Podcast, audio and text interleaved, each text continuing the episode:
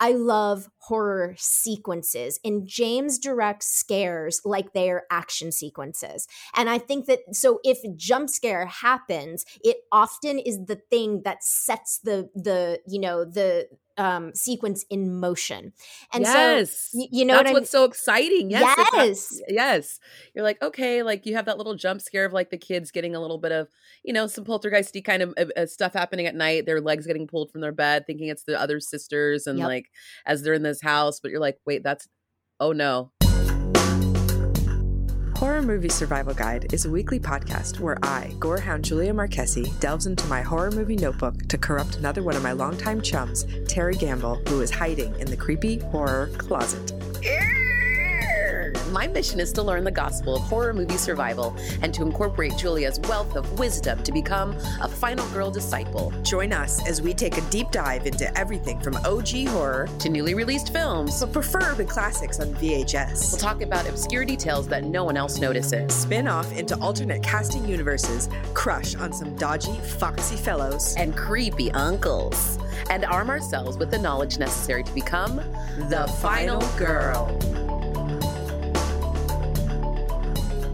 Hi, guys. Welcome to Horror Movie Survival Guide. I'm Terry. I'm Julia. We have a very special, exciting guest for you today. Yes, I'm so excited. We have a wonderful queen of horror um, and friend of the podcast here. We have the wonderful Clark Wolf hanging out with us today. Clark, welcome to the show. Hello. I'm so happy to be here. Thank you both so much for having me.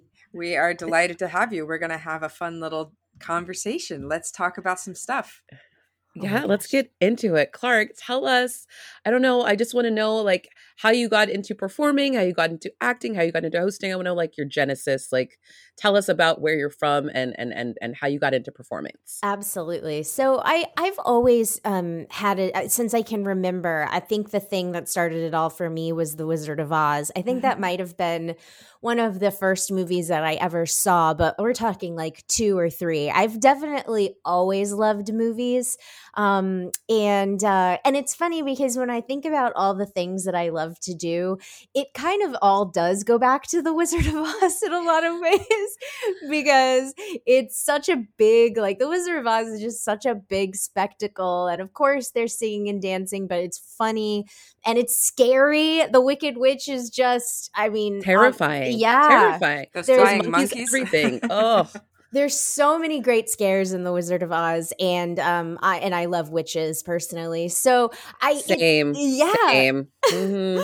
So I feel like it just really does for me all go back to the Wizard of Oz. And and so since I was little, I mean truly like 3 or 4 years old, I knew I wanted to perform and um, be an actor and I loved movies. Um, and uh, you know, so I started doing theater pretty much as soon as I was in school. That was that was it. And um and then grew up loving movies and was a very scared kid. Like when it comes to horror specifically, I was drawn to things that scared me, but I just I, I, was too scared. I mean, I I really was, and so um, my gateway was sort of dark fantasy. And I grew up in the you know in the '90s, and so um, you know there there were so many wonderful whether it was Labyrinth or Legend or Neverending Story or Willow. You know, I loved dark fantasy, and um, so I think that was a I loved Tim Burton when I was little. Pete mm-hmm. from Pee Wee's Playhouse to um, Beetlejuice, um, and that was such a. The Witches was another big one that was yeah. very too scary Terrifying. for me. It's yeah. still too scary. I yeah. yeah. So and then and then once I got into high school and I could like process my my feelings a little bit better, um, then I started really deep diving into horror and and becoming interested in in sort of what scares you and why and unpacking all of that. And so, what was the horror gateway that started that wave? So yeah. when I was little, when I was about five years old, I had a babysitter show me this it, Stephen King's It miniseries. Oh which, no! I'm sorry, at five. Yeah. Oh, it no. was it was bad. It was so bad. It scared me. It scared me real bad. Um, but when I was about 12 years old, I went to still one of my best friend's house houses for um on Halloween and we had a sleepover and we watched Carrie before bed and then we watched The Exorcist the next morning. And um again as a scared kid like even at 12 years old the the exorcist was really the the one that sort of it even broke- at 12, even as adults, that movie's still scary. yeah I, I know right? I mean i gotta give myself a little bit of credit but i know there are some kids who can just watch anything and be like oh whatever that's fine.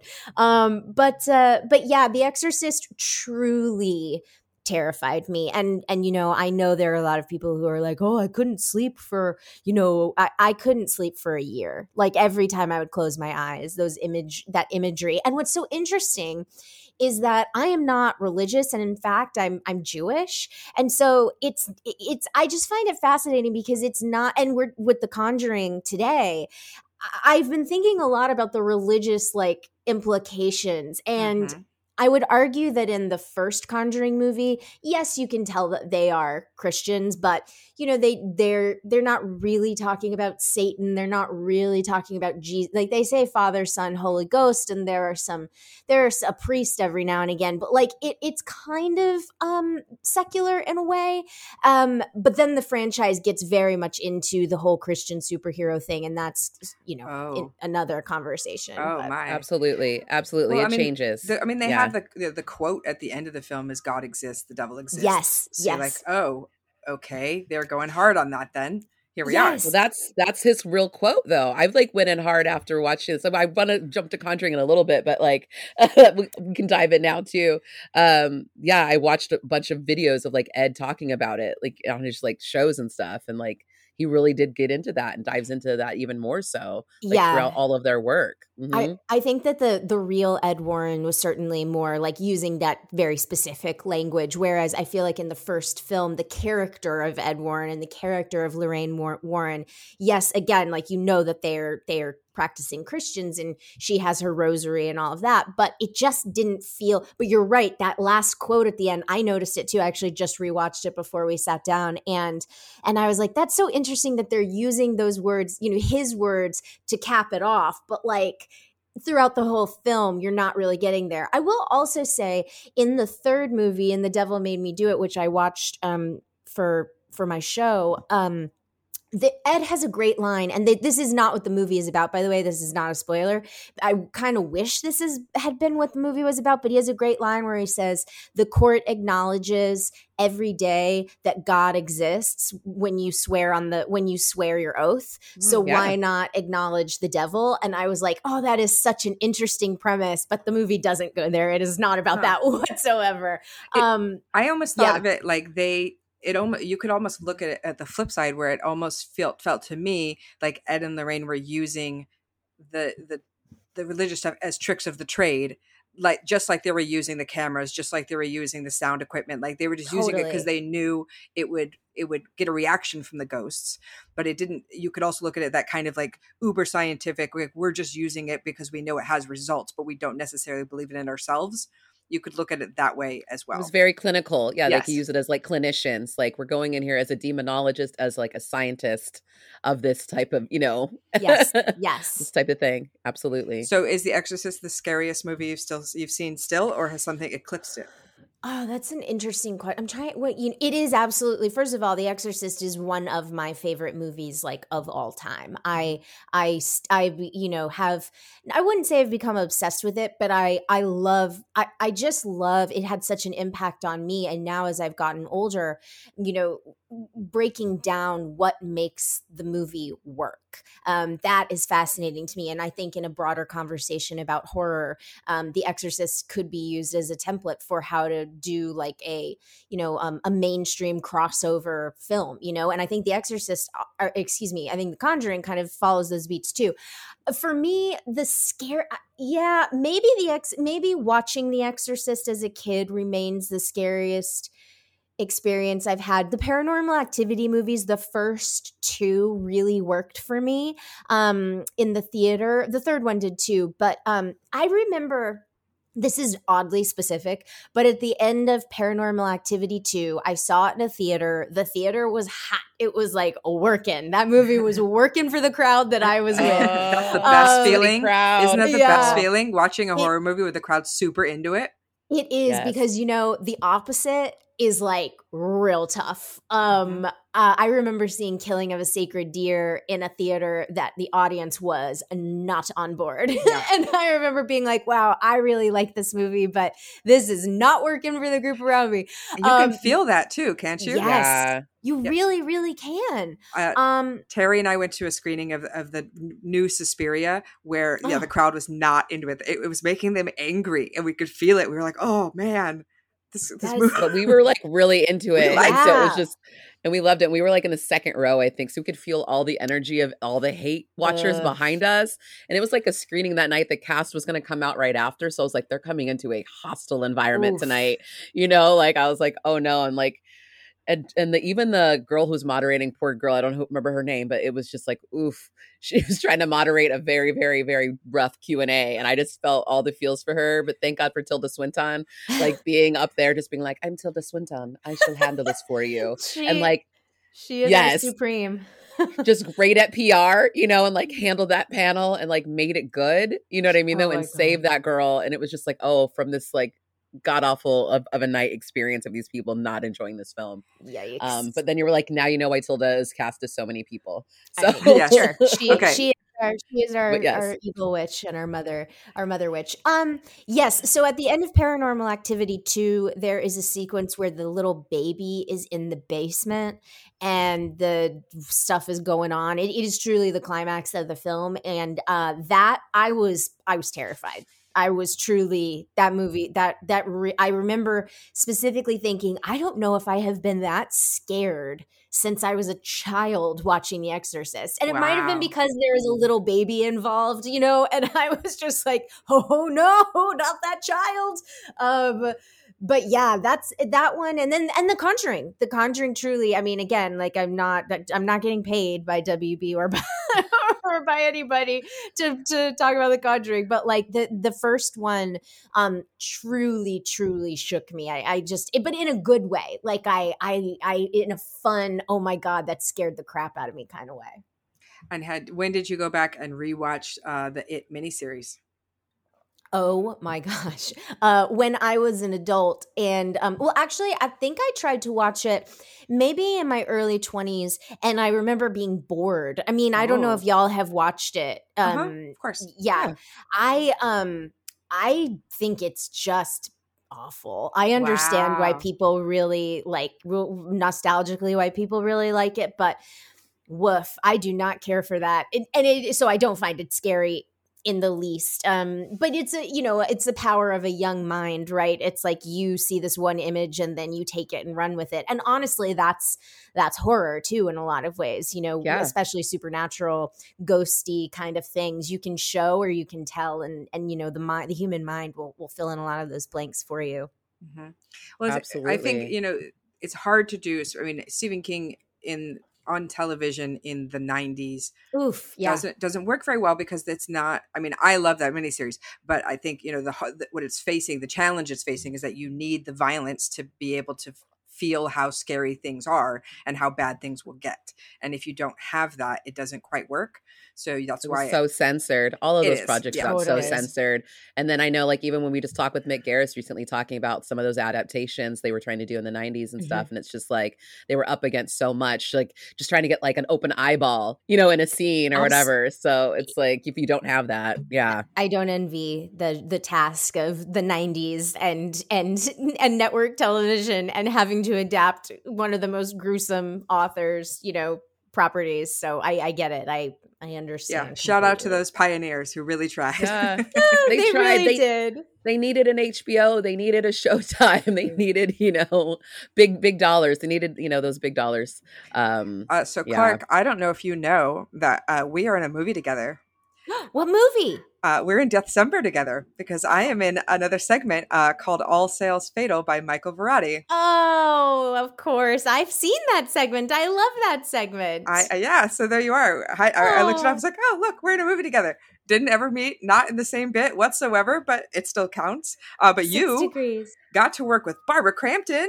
I did. I did. Yes, indeed. tell us all about that? Oh my gosh. Absolutely. Um, it was a real treat. So that was a that that- our segment in December was called a Christmas Miracle, and it was a really um, wonderful experience across the board. The thing that stood out to me the most about it was truly that Vivian, the director, um, she she assembled a crew of almost 100% women Nice. um, Ugh. I I believe, with the exception of maybe one PA and the sound person, everybody else were, were women, um, and that was awesome. I mean, it was just so, and and everybody was there because they really wanted to be there. Mhm. Um, because you know, when you're doing these little shorts that are segments and you know bigger anthologies like you know where you don't have a ton of time or luxury so um so that was that was lovely barbara was wonderful we ended up we we actually stayed together they rented us a little cabin um and so we stayed together all weekend and um yeah I just want to watch. I just want to be there. I want to be. Can I just be fly on the wall? Just watch that. That sounds amazing. She, she is such a wonderful woman um and you know we we actually ended up talking more just about life Mhm. um just about life stuff and and our life experiences. It was very little about you know the the the genre stuff. I mean of course we talked about genre. She told me actually um i you know she told me about jacob's wife. She was working on jacob's wife trying to get it made um and which of course just finally premiered. So you know that was a true true true labor of love for her as a producer and as an actor and somebody who's been in this business for decades so yeah. I loved hearing that story and hearing her passion for that story and all of the trials and tribulations she went through to get that made. And then seeing it come out was so lovely because I know how much it meant to her. And, um, but the other thing I would say about working with Barbara is that she's a real actor. She is an actor's actor. She asks questions and she likes to play and she likes to experiment. She, you know, really thinks about her character. She does, she does the work, you know, and even in a segment that is, has a four minute runtime and has very little dialogue, you know, she was, she truly came prepared to to do a real job. You know, it could have been very easy for her to just stand there and wear her costume and, you know, give looks, but no that's not the case. She she really showed up and it was and it made me nervous because I was so rusty at that point in terms of film acting. Um and so I was really really nervous being on set with just with everybody in general, but then to see how focused and prepared and an act what an actor's actor Barbara was, I I felt like I needed to step it up even more.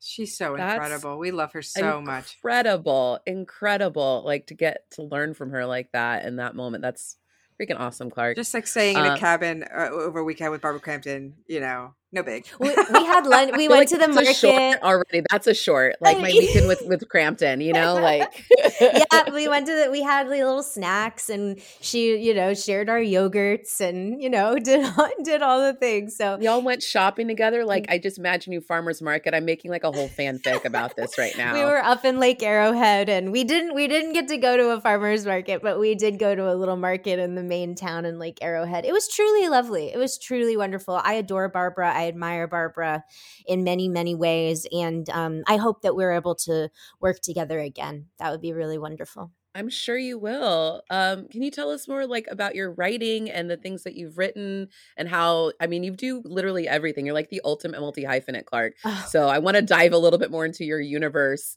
uh, as Oh. an artist, And like tell- podcasting tell- and hosting and the whole nine yards.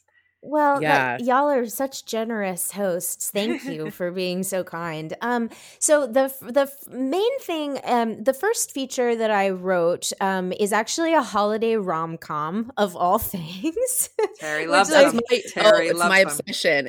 People, someone just asked me yesterday, what am I? I'm literally holding a mug right now that says, I just want to drink hot cocoa and watch Christmas movies. That's what I'm drinking my coffee from today. I love that. Um, obsessed. Also, like, yes, horror, Christmas, all of it. Bring it together. It's so funny. Well, and also Julia, speaking of Michael Verratti, um, Mhm. when he, when you know we were introduced by Chelsea Stardust, Oh, um, nice.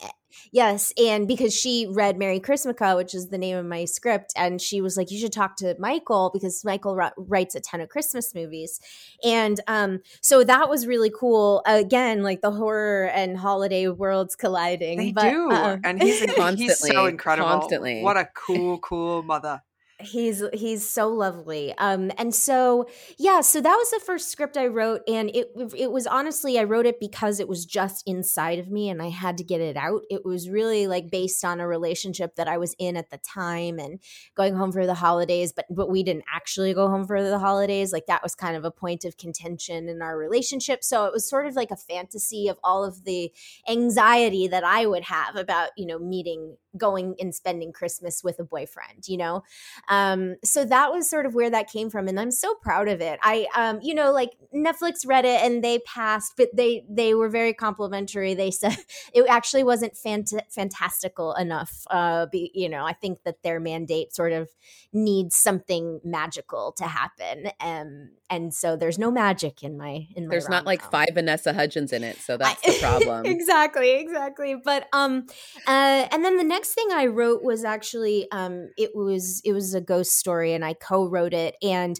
you know we wrote it really fast, and um, now that there's been some time, I'm actually the the writer the co-writer and it was his his original story um, that we adapted has given me his blessing to take the reins on that and sort of develop it on my you know how i it develop it on my own. So um, that's the thing that I'm sort of working on right now as a writer. And then back in December, I directed my first short, which was really really fun. I watched it. I watched it. It was cool. Oh, thank you so much. Well, yeah, you know, like here's the thing. Um, that was part of a group called Just Scare Me, and the whole point of that is it's it's gym. It's not a competition. The idea is you you want to go and work out and and you're just make something, you know. So that's why there's no schmancy lighting. There's no gear. There's no. I mean, it was truly me Mary, the co the co-star and co-writer, and her husband Buzz, who sort of started um, the Just Scare Me group.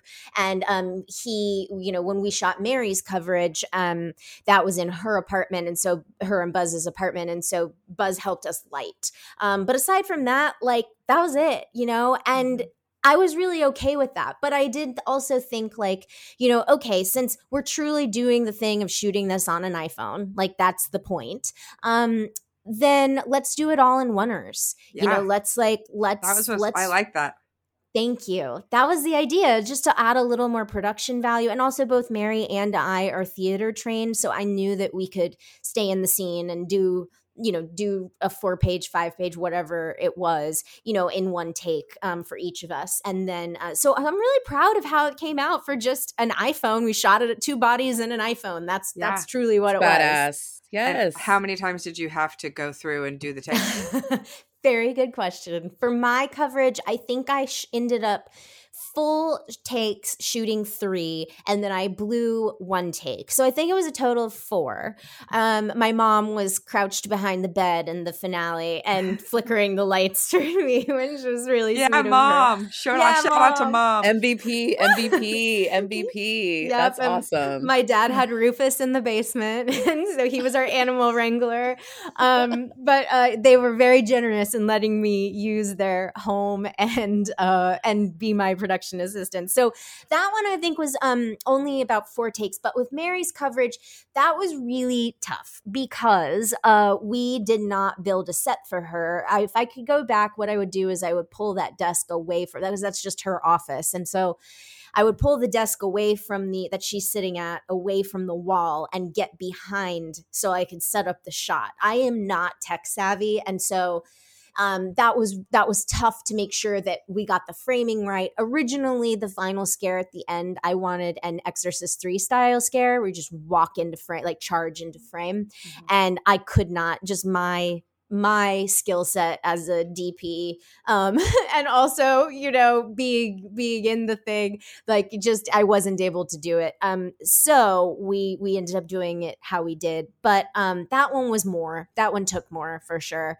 Um, but also you know there's more tech involved. Like we, and by tech I mean you know pulling the door open and you know getting the popping into frame and like getting all the things at the right time in the right place. So yeah that one took a couple more tries. And do you have like a dream feature script that you that you have in mind that you would, oh you would at some point want to make in the future Yes, I do. I do actually. Um, the script that I'm like, if somebody was said to me, Clark, you know, um, here's five million dollars, uh, then the script that I'm currently working on um, would be the one I would want to make. Um, it's not ready yet, but that uh, you know that would be the thing. Um, but if I could do like a dream project, just like of of yeah. all things, mm-hmm. it would be um, actually a sidequel to mm-hmm. uh of the to the exorcist actually. I would love to tell the events of the exorcist through chris MacNeil's perspective. Nice. Um, Ooh, I, I, got goosebumps for that. That sounds badass. There's so much one could do uh, from the source material because ultimately if you it, you know the exorcist is like first of all ellen burstyn is outstanding in that in that role.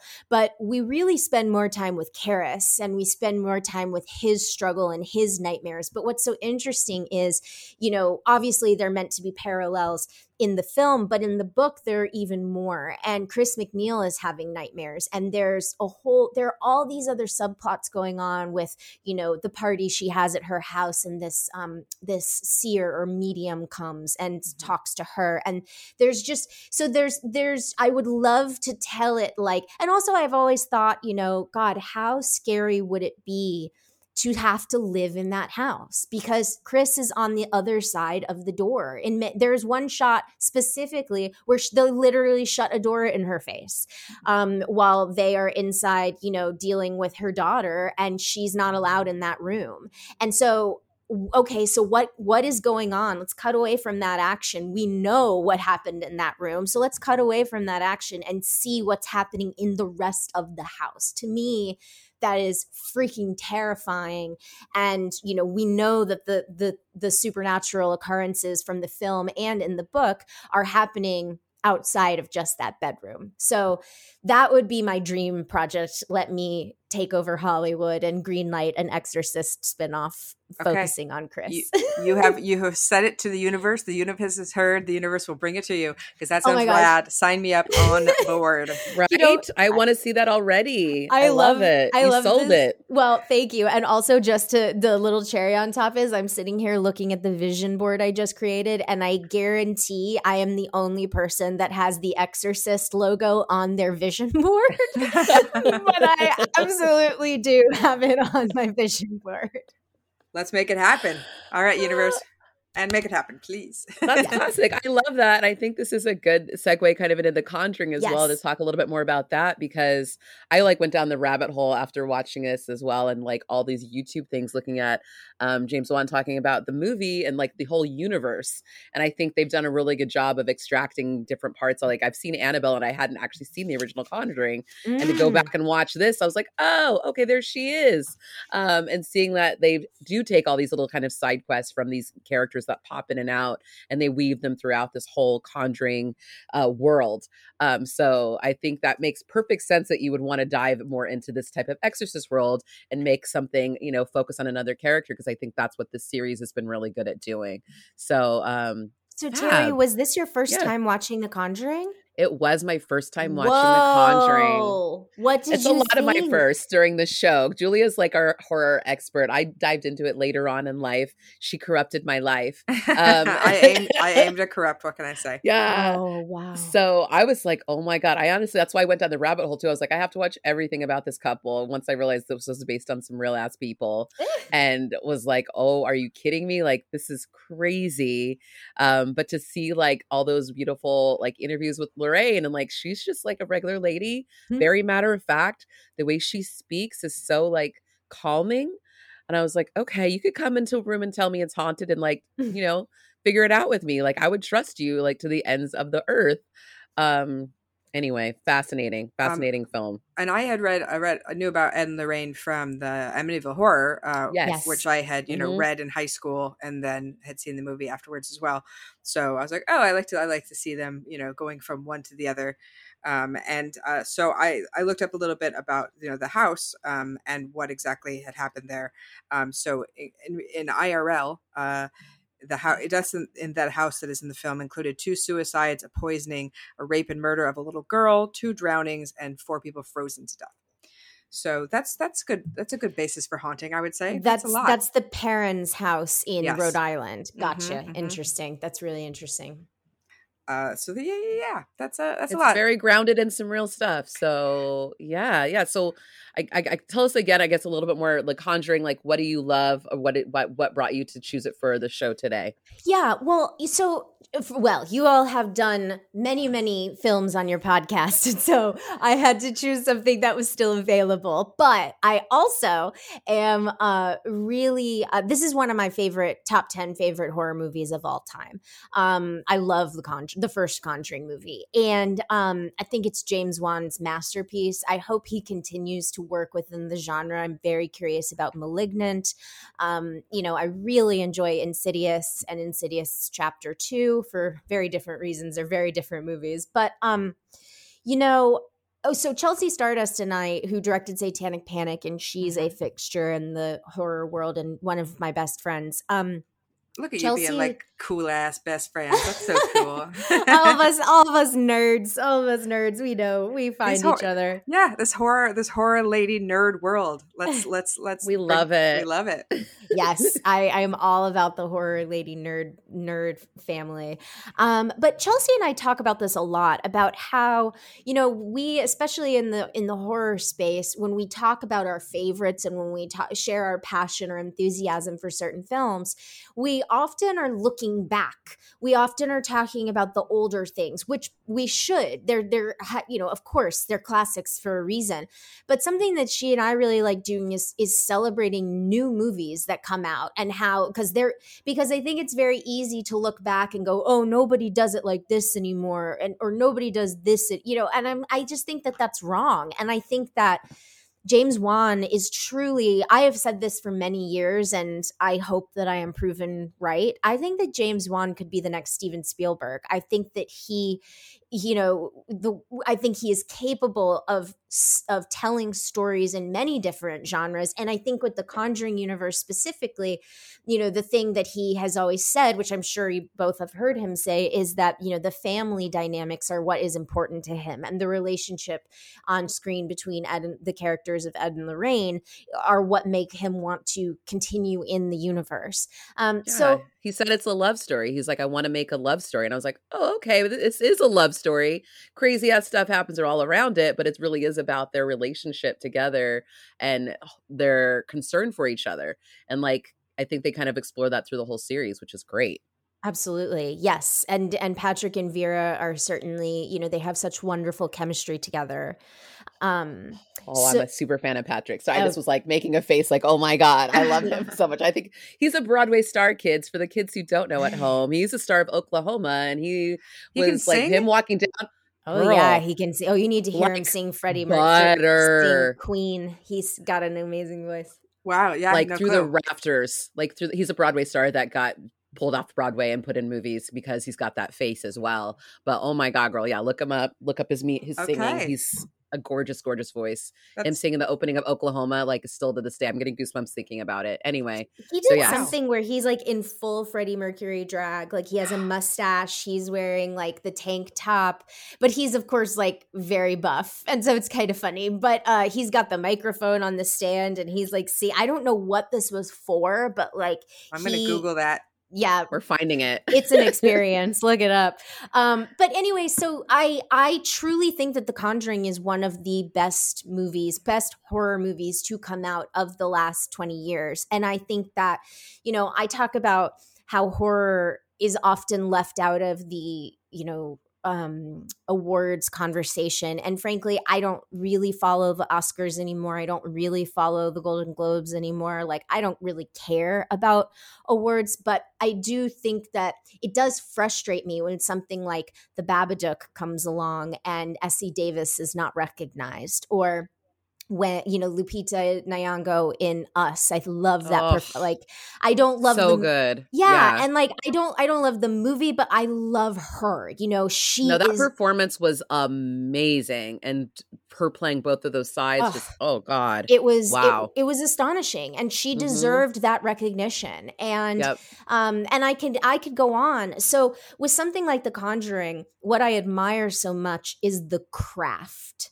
the the craft that goes into the filmmaking. And i sincerely believe that something like the conjuring or james wan should have been recognized for his directing of the conjuring.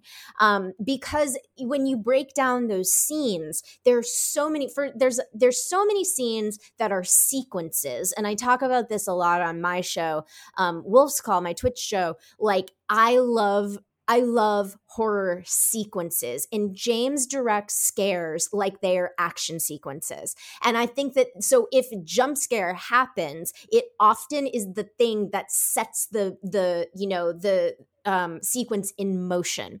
And yes. so, you know, that's what what's so exciting. Yes, yes, yes. You're like, okay, like you have that little jump scare of like the kids getting a little bit of, you know, some poltergeisty kind of uh, uh, stuff happening at night. Their legs getting pulled from their bed, thinking it's the other sisters, and yep. like as they're in this house, but you're like, wait, that's, oh no, oh no, it's about to get worse. Like yep. each time you have those little like, okay, oh no, no, no, now I'm terrified, and now like I'm yeah each each each sequence. I love that. Or to to use that example specifically in the in the first conjuring movie with the two sisters and the leg getting pulled and then it's joey king and she sees something behind the door. It, there you see nothing in that scene. Mm-hmm. arguably nothing happens. However the way it is shot the way it is orchestrated, the acting style, the sound design. He crafts a scare sequence out of literally nothing. That to, that mm-hmm. to me is and it doesn't feel cheap right? Like it you don't you're not like oh man all that for nothing. Because the, it's a sequence it's a true scene and what we the information we get out of that is that joey king's character is so petrified that she's having this huge reaction and on top of that the entity is telling her it's going to kill her family and that's how we end the scene. So so it's not for nothing. To me like i th- that it is if it were easy to make good scary movies we'd have a lot more good scary movies. There's so many good bad though. Good bad. I love yeah. good bad too. But i so i really want to share praise for the craft that goes into a movie like the conjuring. So i saw this movie uh, when it came out in the theater and the reason that i went to go see this movie was for lili taylor. I was like, Lili Taylor's a star. I'm in. Hell let's, yeah. Let's talk about her for a second. She's so um, so underrated as an actress and like kills every performance she ever gives and gives no love for it. I don't understand it. Agreed. So I know I love Vera Farmiga and I think she's really brilliant in so many things. I love her as Norma Bates on yes. Bates Motel. Mm-hmm. Like I love that she likes to play in the horror world. That's fabulous. And I do truly love her warmth um, and i feel like she and patrick you know really do carry this whole franchise on their shoulders. And so that is no small feat. But i i also look to the first conjuring movie the physicality that is required for for lili taylor especially in the final scenes. Mm-hmm. um I watch that it again it doesn't work if you don't believe that she is actually going through this. And um I get goosebumps when I watch her. And and you're right Julia like she has she's so underrated as an actress because she's soft spoken and because she's kind of like the every woman. And that's that's a you know that's a beautiful part of being a character actor. It's kind of a testament to her work. She makes it look too easy. Exactly. Do you know what I mean? Though, like yes. that's hundred percent. But she's all about process. I went to a great Q and A with her at SAG, like doing like a career retrospective a few years back, and just she's just all about the work. She's the reason I have like the re- rehearsal pro app on my phone to like yes. work on auditions because she's just like she was out there giving us like all her like notes. Do you know what I mean though? Like about her process, what she does, how she gets into, how much she rehearses. Like she's an actor's actor, and I think if you you know are a person person who's really serious about the craft. I'm telling you, kids, go watch all of her movies from back in the day too till now. You will yes. see somebody whose work is consistent, always beautiful, thoughtful, the way that she has empathy for every character that she plays. Do you know what I mean? You don't you don't ever feel a judgment of her of who she's playing, regardless of what they end up having to go through and do. She brings everything to it, and this is no exception to that rule. And you know what I think is interesting is that, like, with a movie like this, as as you see somebody start to get possessed or become possessed, you often watch them transition into being more and more, uh, or being overtaken by whatever the entity is. In the con- the Conjuring doesn't do that, and so it's it's truly for her character 0 to 60 mm-hmm. and and i think that that also might be why people don't point to that performance um, and recognize it for how brilliant it truly is because we don't see you know that's what we expect. We expect to see oh she's this loving mother. She's lili taylor. She's all of these things. And then she starts to shift and she starts to shift and she starts to shift and then we get the big you know the boom the big exorcism sequence. But in the conjuring she's like silent you know what i mean? Until she's overtaken then she is the monster. Mm-hmm. um and and i think it's a cool choice to do something different within the subgenre but i think that maybe that is part of the reason why she sort of left out of that conversation of, of great performances. But the physicality in the last 20 minutes of that movie the the pain physical and emotional all of it, it it's it truly rests on her and she sells it and she's so powerful because you when you think of Lili that from her, that's, exactly. That's, yes, yes. Sorry, continue. I, no, no. You just like I when you think of her, you think, can she be scary? Can she be powerful enough to scare me? And I would normally say no. And then you're like, no, no, she totally can. She can go as far as you want her to go. Those noises she's making, you're like, damn, yeah. though because usually she's like a mousy. She plays a lot of she's played a lot of kind of more mousy type of people, I think, in her like career as well too. But she's also has that great strength that she gets to like flex. She, so cool. Do you, uh, did y'all ever see? Um, I believe it was Jan de Bont's The Haunting, nineteen ninety nine or two thousand. mm mm-hmm. Yeah, Haunting. yeah, she's this because she's the star she's, of that yeah, she's Nell. And um, it's funny because when I went back and I listened to the audiobook, I had never read The Haunting of Hill House before until a couple a year or two ago. And when I went back and I listened to that, I was like, "Oh, wow, you know what's fascinating is the that movie is actually a pretty decent adaptation of this book. Why doesn't it work? That is wild." But um, when you think of someone like Lili Taylor, yeah, she's like perfectly cast as as like Nell from The Haunting of Hill mm-hmm. House. You know what I mean? Um, you don't think that she's going to be this like uh, this this monster um, at the end of the Conjuring. So yeah, she really she really can do it all. And that movie, yeah, the, the cast that movie's fantastic. It really should work, and boy, it sure doesn't. No, it does not, and it is the truly old one. The classic one is so good, though. Yes, Maybe that's I mean, part of it too. Part the cla- oh, it might be, but it's such a good adapt. I mean, from what I recall, it's such a faithful, like very good adaptation of the material. So I don't know. It's a. It's That's what happens sometimes, though, too, because True. it's it's a different property, and sometimes even if it's a it's a true to the to the book, um, it doesn't necessarily ring true as a great cinematic experience. Very true. I, um, I, I think so. that '90s uh, CGI ain't helping neither. No, definitely not. I think that hurt a lot of movies. I was just talking with a friend about that. A lot of stuff in the 90s. You're like, ooh, we were going through a technology uh, shift, right? And so there's just some stuff that, yeah, got a little lost in the translation. But I kind of love that they're time capsules for that too. So. That is true. That is true.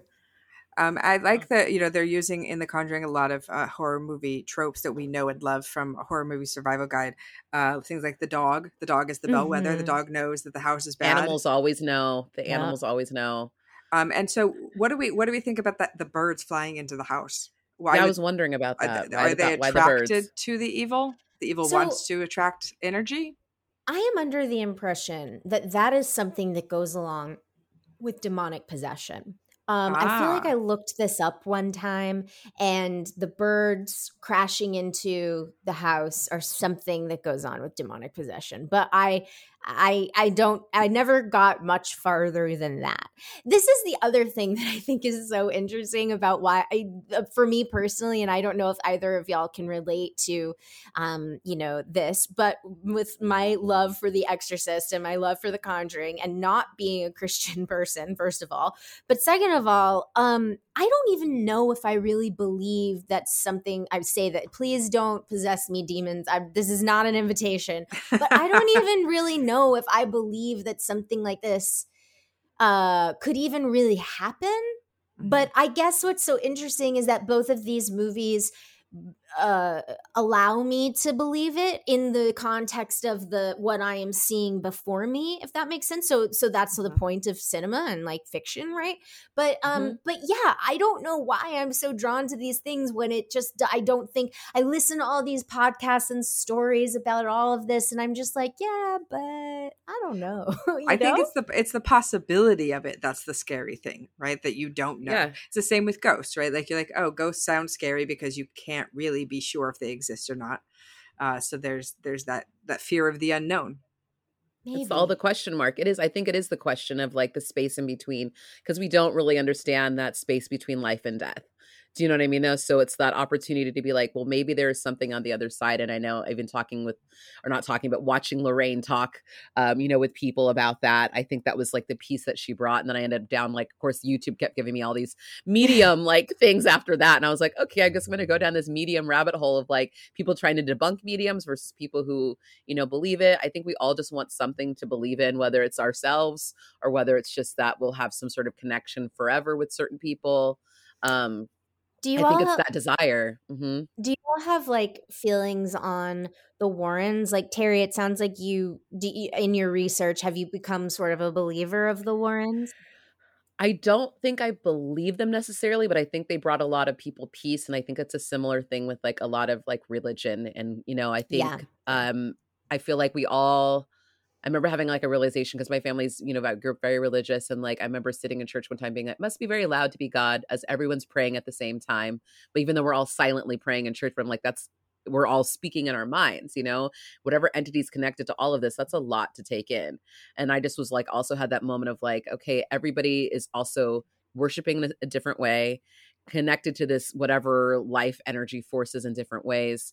Um, I think we all gravitate to what makes sense to us. So some people need, you know, a church that stand up, sit down, tells you exactly what to do, and that gives them comfort. While other people need a free form service, you know, and people want to judge how other people worship. Like people go to what connects them, right?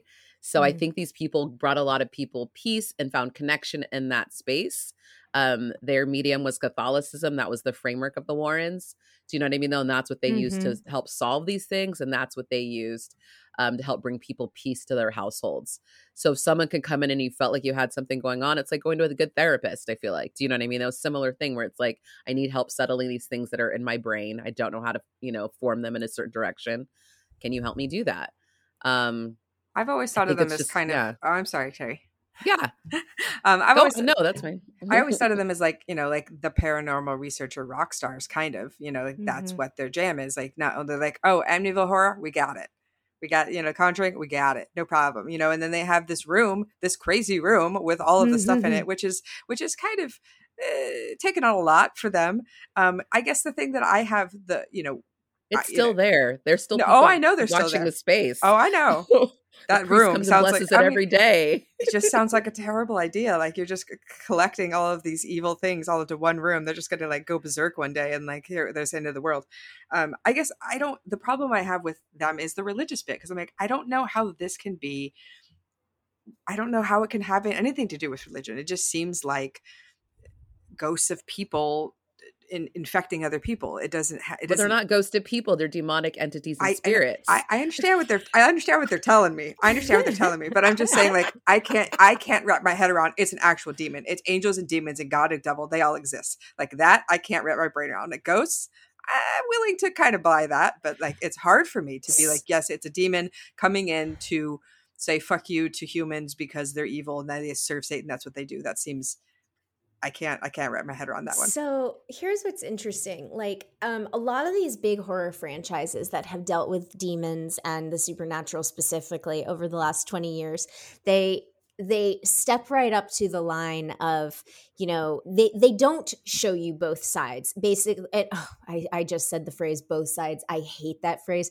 They don't show you all of the elements that uh could go into so so the idea of if there's a demon then there has to be a force for good right? If there's a force for evil there has the to yin be yin yang exactly. Yes. and so i guess in theory our our heroes, whether it's the Warrens, whether it's Lin Shaye and Insidious, whether it is, you know, I don't know who the good people are in the first couple paranormal activity movies, but those are the franchises that I think of where there's a demonic force and somebody has to get that force away.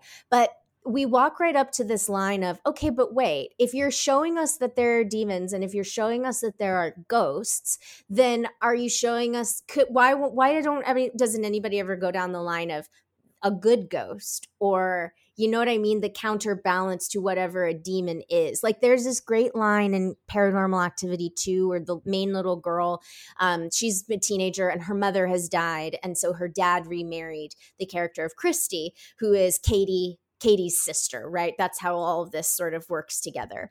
That's not a spoiler, but mm-hmm. she has this great line where she's the the daughter is piecing this through, and she's talking to her boyfriend, and she's trying to fi- she's figuring out like researching, okay, demons, you know, sacrifices, whatever, and there's something in the house, and she says to her boyfriend, but what if it's mom? Meaning like her mom that she's lost and maybe it's a good thing. And the and you know the conjuring franchise does this too and annabelle comes home.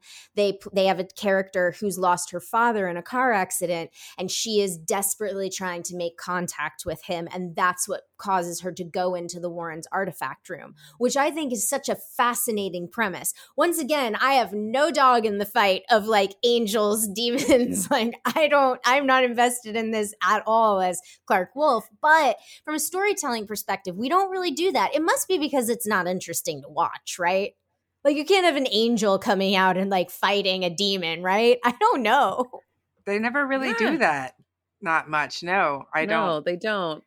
I don't know. Not even in Angels and Demons, I feel like you don't really get. You know what I mean? Like they never, they don't even do that there. You're just dealing with demons for the most part. I think um that is more interesting, and it is it is scarier. And like, I mean, if we're going in like an Angel, I don't think. Well, Angel could be scary. I guess now we have to make that movie, but um, or see if we can. Scary Angel movie. Yeah, our scary Angel movie. But um, yeah, that is interesting. I, I just really went down a little that. rabbit hole. I apologize for derailing us, but this no, is stuff that I think our show's about. Is, we that's literally point. what the show is about. This is what we do. We're derailed constantly, and that's this is the type of rabbit yeah. hole we love because that is the question. Like, I'm realizing right now, I'm like, we really don't see the angels come into any of these movies. Well, you know, I, you know, like frankly, so now these are all we're, what we're all talking about are franchises, and I will say, while I enjoyed a lot of The Conjuring Three, I like Michael Chaves as a director, um, and I'm very curious to see what is happening with him. I was disappointed that it was ultimately just the same thing over and over again. You know, like um, it, just another case of demonic possession. We introduced the idea of the legality of it, which is okay, like that's cool, but we don't really spend too much time there, and I think that's because probably I, I believe because Emily Ro- Exorcism of Emily Rose is more of like a courtroom drama. I think so. I get you don't want to retread, but like I'm just like, where do you take these franchises with Paranormal Activity? You know, like which for the record, I love one through three and the marked ones. I really liked a lot of that franchise. You know, I like a lot of the Conjuring franchise overall. I like a lot of the Insidious franchise. Insidious goes down the rabbit hole of, or it, it posits that uh, there's a little girl in Insidious chapter three or the, chapter three who's lost her mother. Maybe she's gonna come and help, but it doesn't really do anything satisfying with it. So I just I'm like, okay, at the point of these franchises, like I know you got to give the people the scares, and that's what we're here for. But like maybe that could be an interesting way to continue these stories. Well, the question I have is, and especially after seeing the final quote from Ed Warren at the bottom of this, is are these religious films? because they seem like they're question. Pro, they feel like propaganda pro, at a they certain do. point. I was mm-hmm. like, oh, it's just like a pro Christian thing. This is so hard for me because um because we've got with the so I will say with the Conjuring, the Devil Made Me Do It, which is the Conjuring three. Um, that is where we I believe we got into kind of weird territory. Um, I don't want to spoil it for anybody who hasn't watched it yet, but the the the the the the malignant entity that is at work or at play in the conjuring 3 felt very and the movie is set in the 80s. I was kind of like, I have weird feelings about this. I don't know how I feel. Now we've crossed a line maybe where you've lost me as a mm. non-Christian person. Um, and I have heard since the beginning people saying that they feel like the Conjuring universe is like Christian superheroes, you know, Christian propaganda films.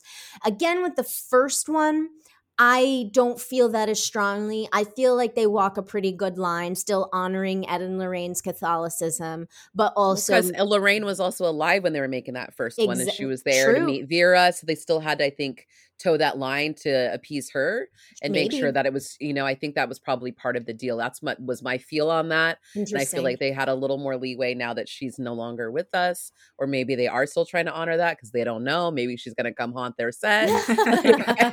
Yeah. And you know like then you get into all that stunt queen stuff of like at the start of every movie production of the uh conjuring productions we they have bless the set. we bless mm-hmm. the set and like on the one hand i'm like i know what you're doing warner brothers it's the it's the the That's exorcist pr of like the set was cursed and this happened and all of that. I get it but on the other hand I don't know how I would feel if a priest came to my place of work to bless my office like mm-hmm. i mean or or another set if i were on another set like and they brought a religious figure there i would feel weird about it. So I, i'm of two minds because i get what they're doing. They're trying to you know let the audience know in their pr that demons are real and this is a real thing and the warrens were fighting for good and evil and that's what our movies are about. But like on the other hand i'm like i don't know. I don't know how i feel about it. Mm-hmm. Right. Yeah. Yeah. Yeah. Well, that's no the Conjuring kids. no answers here, but I do Angels, love the first yeah. one. I do love the first Conjuring movie. Uh, and I, and yeah, I like the way they weave in, you know, kind of real life with you know the, the relevant class discussions going into haunted house. That's kind of fun. So yeah. you know, and and if you are into the Conjuring, uh, there are seven films in the universe that you too can explore. Uh, three Conjuring, three Annabelles, The Nun, and The Curse of La Llorona. So I'm sure there will be more to come.